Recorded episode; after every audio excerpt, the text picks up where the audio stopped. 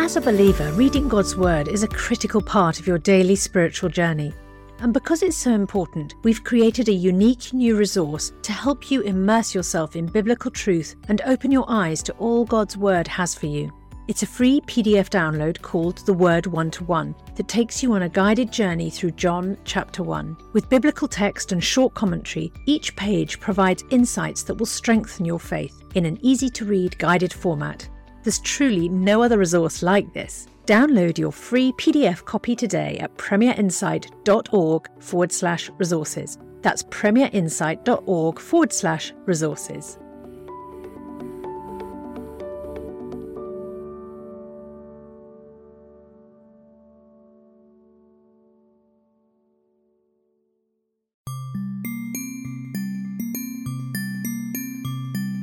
Matters of Life and Death, a podcast from Premier Unbelievable.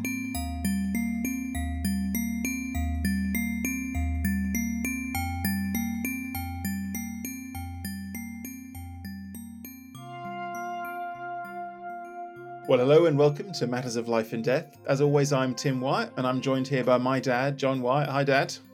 Hi, Tim. It's good to be here. Um, so, today we're going to jump into a topic that we've not really talked about on the podcast for some time, almost two years, I think, since we last touched on this, which is the whole idea of friendship.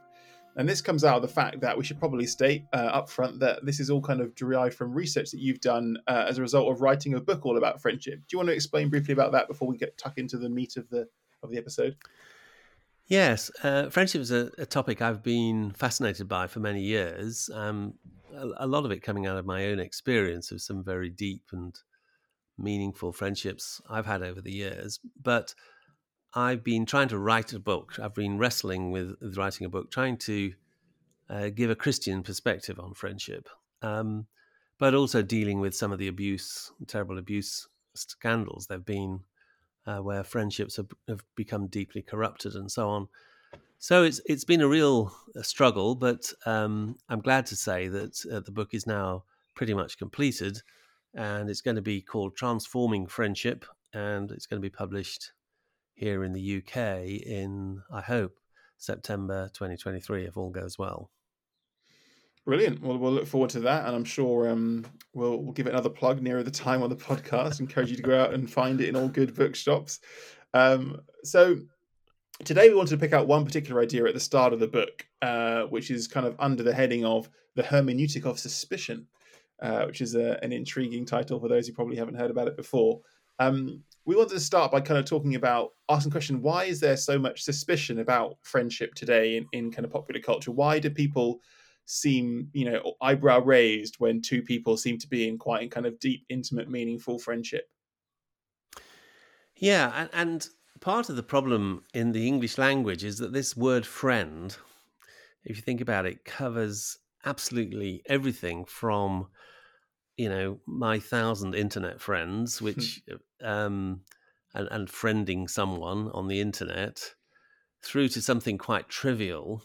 Um, but then on the at the other extreme is this idea that of a really close and intimate uh, relationship with another person, which um, and it's that particularly that sort of end of the spectrum that I'm really interested in, and it is noticeable that uh, many people have have have come to this deeply uh, suspicious and, and, cautious view um, about friendship.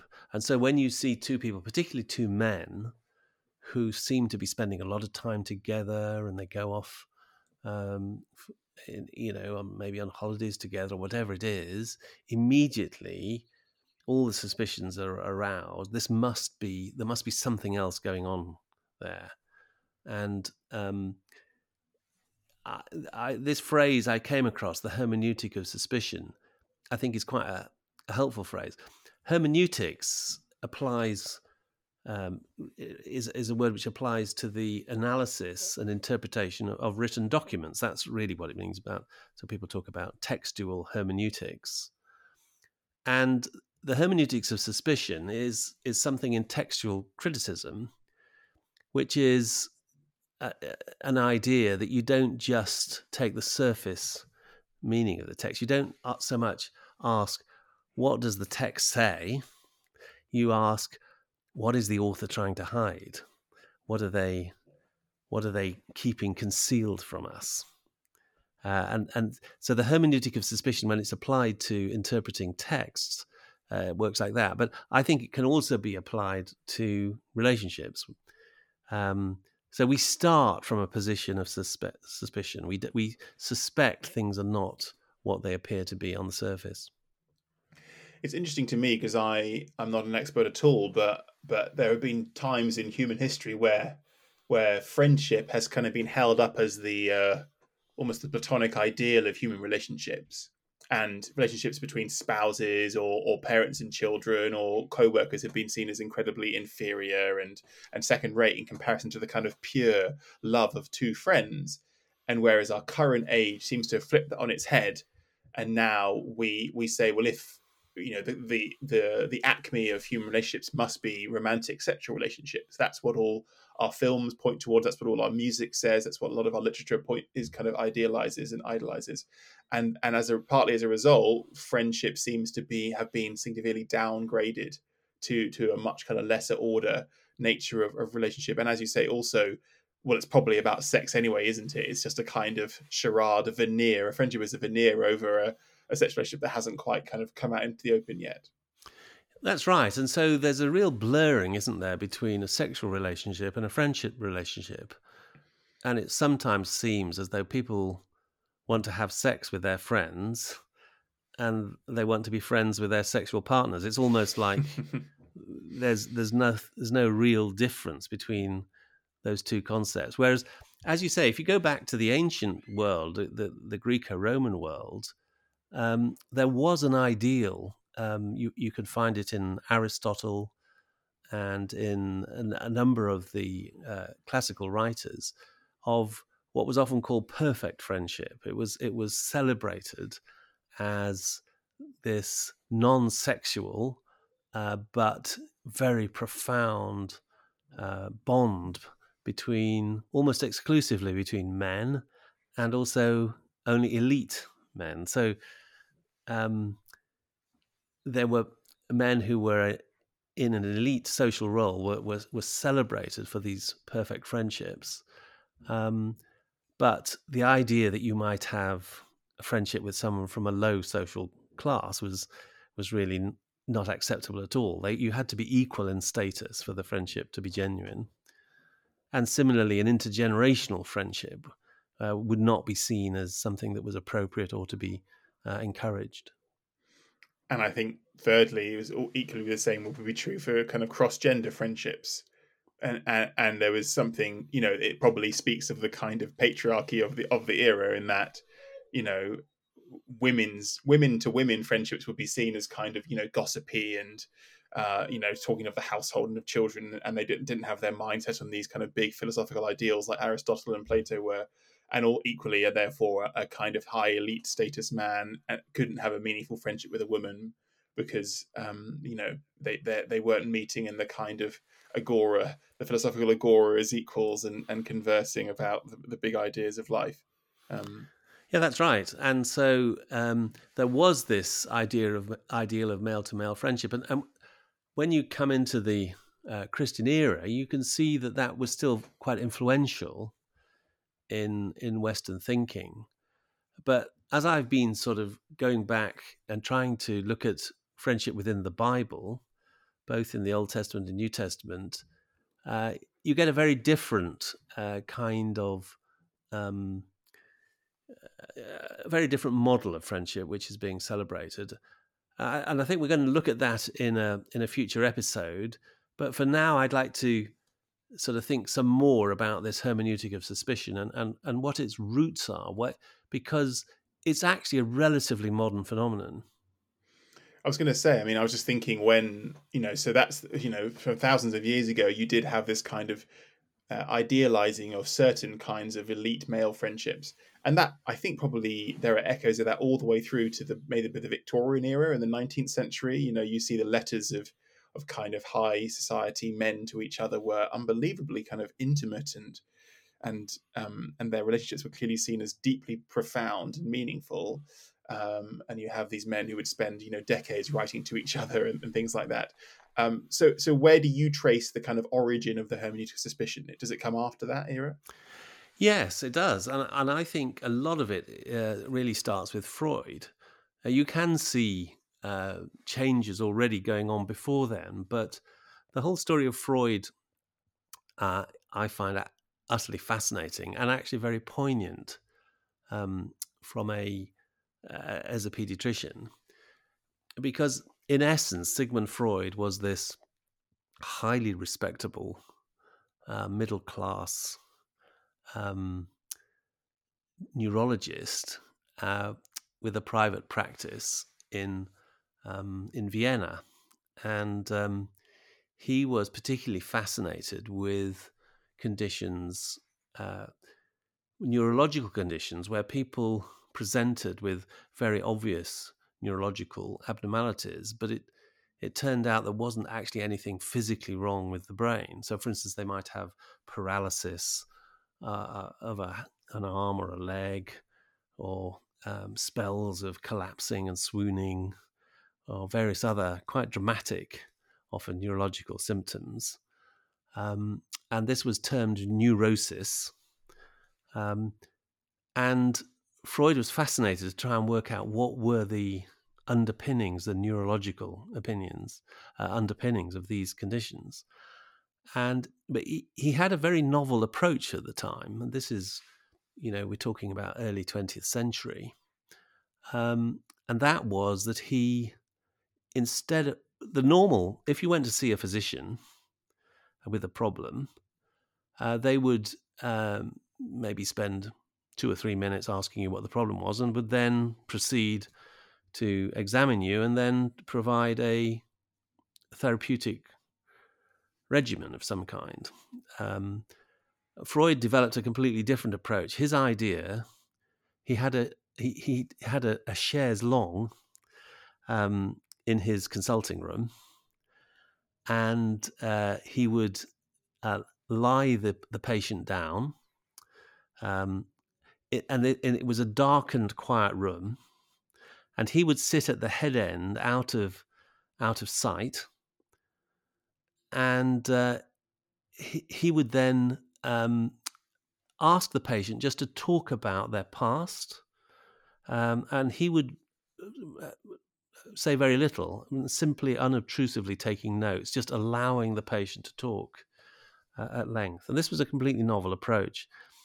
And to his surprise, he discovered that many of his patients started pouring out strange events that had happened when they were children. And they were often events of what sounded like sexual abuse, of, of adults who had abused them sexually and um, he he was quite astonished by this, and um, he wrote a paper in which he presented these findings um, to a local medical society, and he um, and not surprisingly, this caused a lot of concern. How could it be that these terrible things were happening in Vienna? And so he um, he went back and re thought and reflected about them.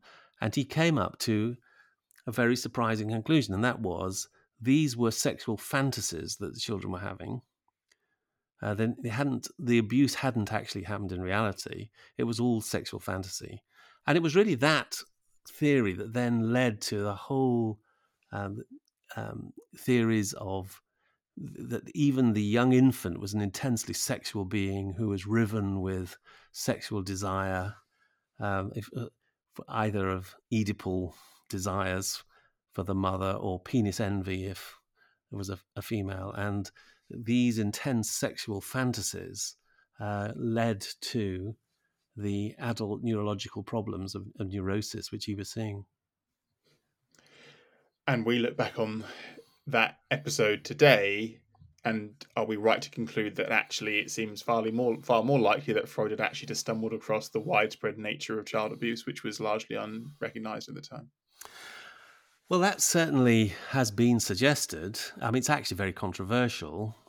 not surprisingly, people who have seen Freud and the whole psychoanalytical tradition um, are very resistant to this idea that the whole of psychoanalysis is based on a, a fundamental misunderstanding of some basic clinical data. But as a pediatrician, I and I think many others think that actually it is uh, sadly um, likely that um, at least some of Freud's patients had in fact been abused by their fathers or by other relatives in the home, and that the reason that they were presenting with these deep psychological, psychiatric problems was as a consequence of abuse. And we certainly know that from today, people who who are the victims of childhood sexual abuse, it's not uncommon for them to experience often quite serious psychiatric and mental health struggles in adulthood. So they clearly, it clearly, it can happen like that way. It can, and of course, what we now suspect is that tragically, child sexual abuse has been there since the dawn of time, but it's actually only in the last 20, 30, 40 years that we've got to this the state where we actually can recognize the terrible things that are happening to our children in our midst. And arguably, Vienna at the turn of the century was just not ready to accept the possibility that these terrible things were happening in respectable middle class society.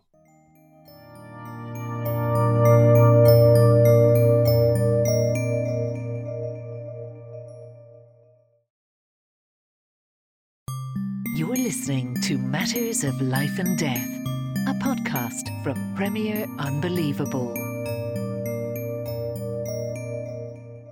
So it sounds like you're arguing, or at least your contention is that Freud was the first person who kind of injected into the mainstream this idea that everything is sexual and, and everything comes back to our, our sexualized desires. Yeah, the fascinating thing is that from a scientific point of view, Freud's theories have been pretty well discarded, and, and, and most people think they're scientifically worthless. But these ideas have really penetrated into the culture. So the idea that sex is good, lots of sex is good for psychological health, that trying to restrain and control and frustrate sexual desire, desires is really dangerous and leads to mental illness and breakdown. Uh, you know, that celibacy is both unrealistic and potentially dangerous. Um, you know, these ideas is are basically um, Freudian ideas, which have which have become widely disseminated now throughout our society. And um, but also this sort of cynical idea that when people are behaving in an altruistic way, um, are doing things which are apparently noble and good and self-sacrificial, it's really only a hidden form of way of getting rid of sexual frustration, or um, some kind of um, misplaced deep mechanisms It is all part of this psychoanalytic um, mindset which he really pioneered and which is still very powerful today. I mean, you can see that, for example, in in the idea that living uh, a celibate life or, or or even a celibate individual relationship is is not just difficult but kind of unthinkable and even kind of dangerous and self-destructive. Absolutely right. And it it all goes back to this freudian idea which was basically a hydraulic idea. I mean he actually talks about you know libido has the same role as the steam in a steam engine and it, it drives the pistons and the dangerous thing with a steam engine is if you dam it all up if there's no outlet for that steam you know, you end up with a terrible explosion. And mm. so sex is like that. If it's dammed up, if it's frustrated, it's going to cause terrible damage. Much better to let it out and find ways of releasing this inbuilt pressure.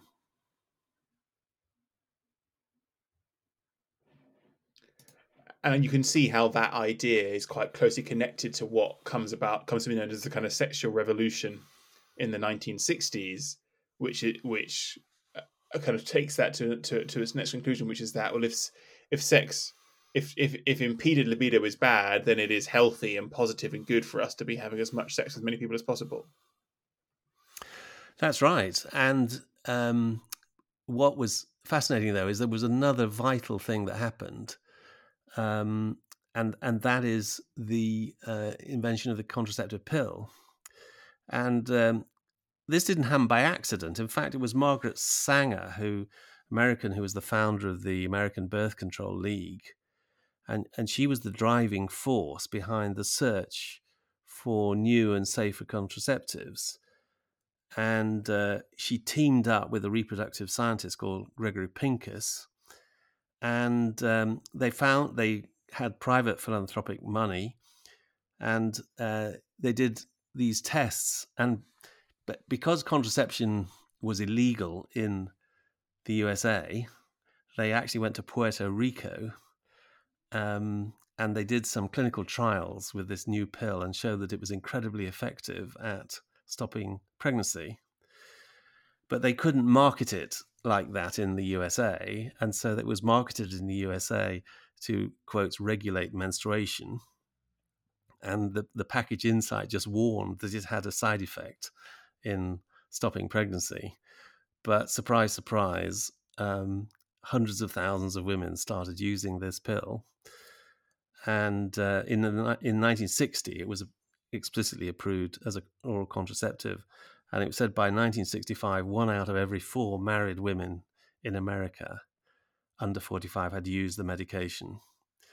So the the pill was widely wildly successful, and for the first time it gave women control over their own fertility and it seemed therefore now they could uh, follow their sexual impulses and men and women could have sex uh, whenever they wanted confident that they were not going to get pregnant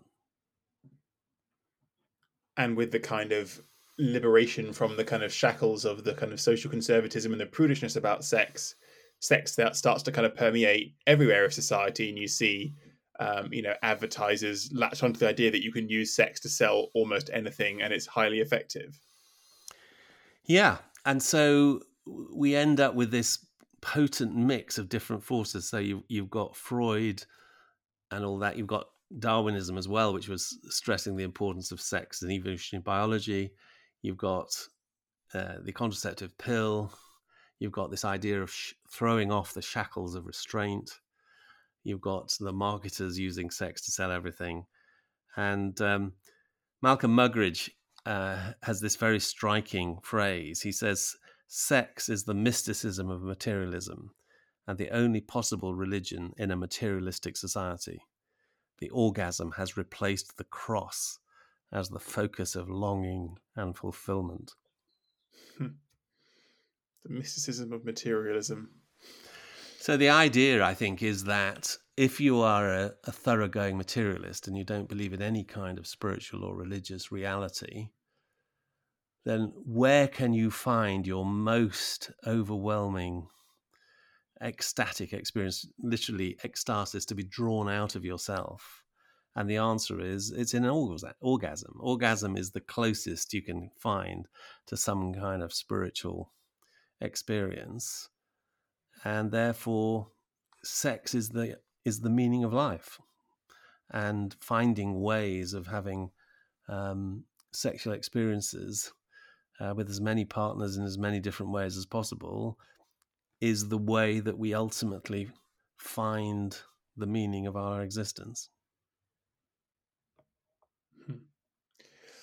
But the other half of the coin we talked about at the start about the hermeneutical suspicion is, is that people don't just think that or suspect or, or worry that friendships are sexual, but also that there is a a power imbalance, that they are coercive, that they're manipulative. Does that come out of the same kind of intellectual soil? No, so this is really a, very different uh, route, and and this is traceable really back to Nietzsche, who has this um, visceral hatred of of Christianity um, he he hated the fact that Christianity taught you to snivel before God like a worm and, and plead for forgiveness. And instead, he wanted humans to stand up proud and defiant and free from fear and free from guilt and shame. And um, he argues that actually morality is just a fiction. Um, he said moral judgment has this in common with religious judgment it believes in realities which do not exist. And of course, this is very helpful. If you if you're interested in sexual liberation but you're worried about you know all the sexual moralities and the thou shalt nots and so on to, if it's helpfully explained to you that this is just a fiction um, created by the powerful in order to oppress you um, this matches very nicely with this idea that we should be free and liberated and that we should be free to follow our sexual desires wherever we wish and um, Foucault, um, a more recent philosopher, sort of built on Nietzsche and argued that uh, all relationships between people are affected by power differences. And he said, therefore, that when the powerful create rules of right and wrong, they're basically mechanisms for oppressing us whenever someone says you mustn't do X, what they're basically saying is, I want to subjugate you, I'm controlling you. And so we've got to unmask these charade and we've got to learn to push back against the dominating people. So basically, I think very simplistically, you can see these two things that all relationships are about sex and power and uh, we've got to unmask. The powerful try to keep all this hidden. They make up their rules. They invent morality. They say, "Thou shalt not." Uh, they invent social and sexual conventions, and what we've got to is see through. We've got to see through that, and recognize the truth that we're being oppressed by patriarchy, by powerful institutions, and we've got to throw it off. And so you come to our kind of present age in which as you argue that we that that we instinctively see close friendships whether in the church or outside as as concerning or or or we the instinct is we've got to try and peel back the layer and see what's really going underneath it because it can't be as basic as these are two adult individuals who enjoy each other's company and, and want to be friends um Exactly. I mean, that would be incredibly naive to think, oh, they just enjoy one another. You know, isn't that nice? Look at them going off on holidays together. You know, don't be naive. Um, there, there's there's more going on here, and there is some kind of deep hidden uh, power uh, or sexual or, or both. And the problem, of course, is that when that's the zeitgeist. That's the that's the the ocean in which we swim, and then you have these terrible abuse scandals. You know, you have all the abuse scandals of. It turns out that Catholic priests have been systematically abusing children uh, in monastery. You know, in in not not only the Catholic Church, but then in many other areas of, of Christianity as well, um, and elsewhere, we see these terrible abuse scandals. And what these abuse scandals do is they just confirm the hermeneutic of suspicion. Oh, Freud and Nietzsche were right. It is all about sex. That's what Catholic priests have been up to. That's what these charming um, evangelical leaders have been up to. Um, it's all about sex and power. Yeah, the ones in the kind of the ones in our particular sphere of of um, you know evangelical leaders, names like Jonathan Fletcher and John Smyth, is particularly corrosive and, and damaging in this respect because the whole kind of idea was that these were kind of respected older Christian leaders who were taking young uh, Christian men, often just in their teens or, or early 20s, under their wing and spending lots of intimate one on one time together.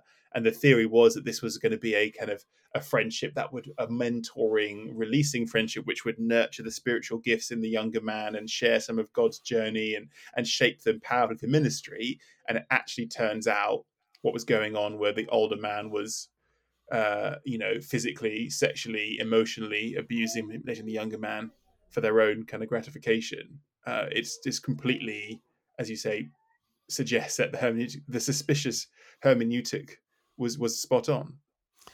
Yes, and and also it applies to the cases which is not sexual, but is to do with power. You know, you think of um, you know the examples of Mark Driscoll and many other um, church leader scandals where the issues have not been primarily sexual, they, but they've been about the abuse of power. That's that one dominating individual has been claiming God's authority, um, but using it in order to advance their own interests, um, and um, and abusing vulnerable people who were powerless. So that's how friendship got broken. I suppose you could sum up what we've been talking about over the last half an hour or so. Um, that's how we lost touch with with the good of friendship. Um, uh, it's all we've got time for this week. But so next week we're going to come back and pick up the story and and pick up some other material from from John's book, which talks about how can we reimagine uh, friendship. What what is what is possibly how we could even transform friendship. You could say how can we uh, rebuild a genuinely, authentically Christian friendship rather than just abandoning this institution uh, and this form of relationship for good. Yeah, I mean, it's understandable why many people are thinking actually this is all too dangerous, and particularly church leaders and people in authority. You know, I just can't be involved in these close friendships because every tongues are going to wag. Uh, it's just too dangerous. It's going to uh, ruin my reputation, and, and so the instinct then is just to protect ourselves. But, you know, I feel very strongly if we do collapse into this self protective way of behaving, then we're allowing evil to triumph. We're basically saying evil has the last word, and it's simply not possible to have healthy, uh, Christ centered friendships anymore in our suspicious world. Great. Well, we'll be back soon um, next week to, to pick up on that. Thanks so much for listening, as always. Um, and yeah, details about how you can get hold of John's book, Transforming Friendship, uh, later this year when it comes out. Um, but as always, you can get in touch with us by emailing molad at premier.org.uk. We'd be interested to hear your thoughts on this particular topic. And have you got have you had experience of, of kind of positive, life fulfilling friendships? How, how has that worked? Do let us know. Um, uh, and as always, uh, head over to johnwyatt.com, Dad's website, to find plenty of more material to, to read and uh, listen to uh, and watch. Um, but otherwise, thanks for listening, and we'll see you next week. Bye bye.